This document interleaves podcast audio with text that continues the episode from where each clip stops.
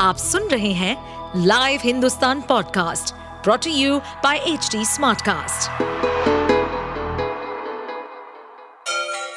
Ganga किनारे बसे राज्य उत्तर प्रदेश की खबरें पॉडकास्ट में आपका स्वागत है इस पॉडकास्ट में हम सुनेंगे छोटे शहर इटावा से लेकर राजधानी लखनऊ, चमड़े के शहर कानपुर और राम की नगरी अयोध्या जैसे सभी शहरों से जुड़ी राजनीति, विकास, मनोरंजन दल बदल फरेब और अपराध जगत की सभी खबरें उत्तर प्रदेश के देवरिया हत्याकांड में मारे गए सत्यप्रकाश दुबे और उनके परिवार के लिए श्रद्धांजलि सभा का आयोजन किया गया।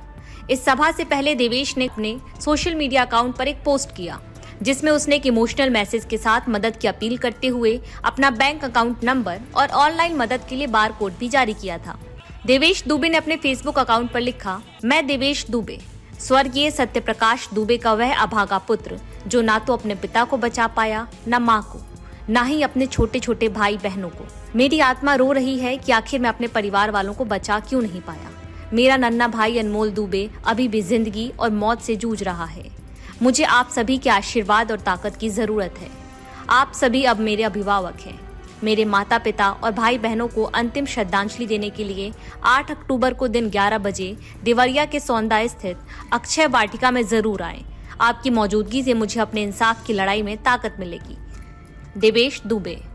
देवेश के इस पोस्ट के बाद सदर विधायक शलभ मणि त्रिपाठी समेत तमाम लोगों ने रिपोस्ट किया, जिसके बाद देवेश को आर्थिक मदद मिलने का सिलसिला शुरू हो गया।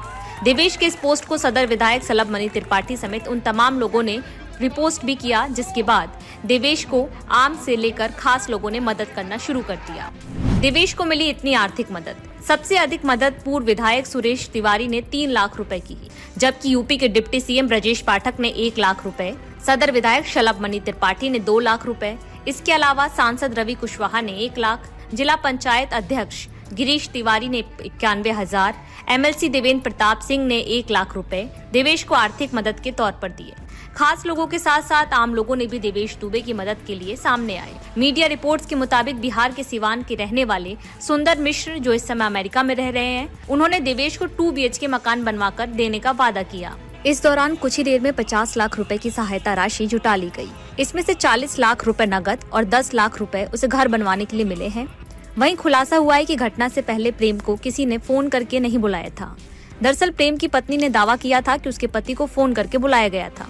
आपको बता दें कि 2 अक्टूबर की सुबह पूर्व जिला पंचायत सदस्य प्रेम चंद्र यादव की हत्या हुई थी।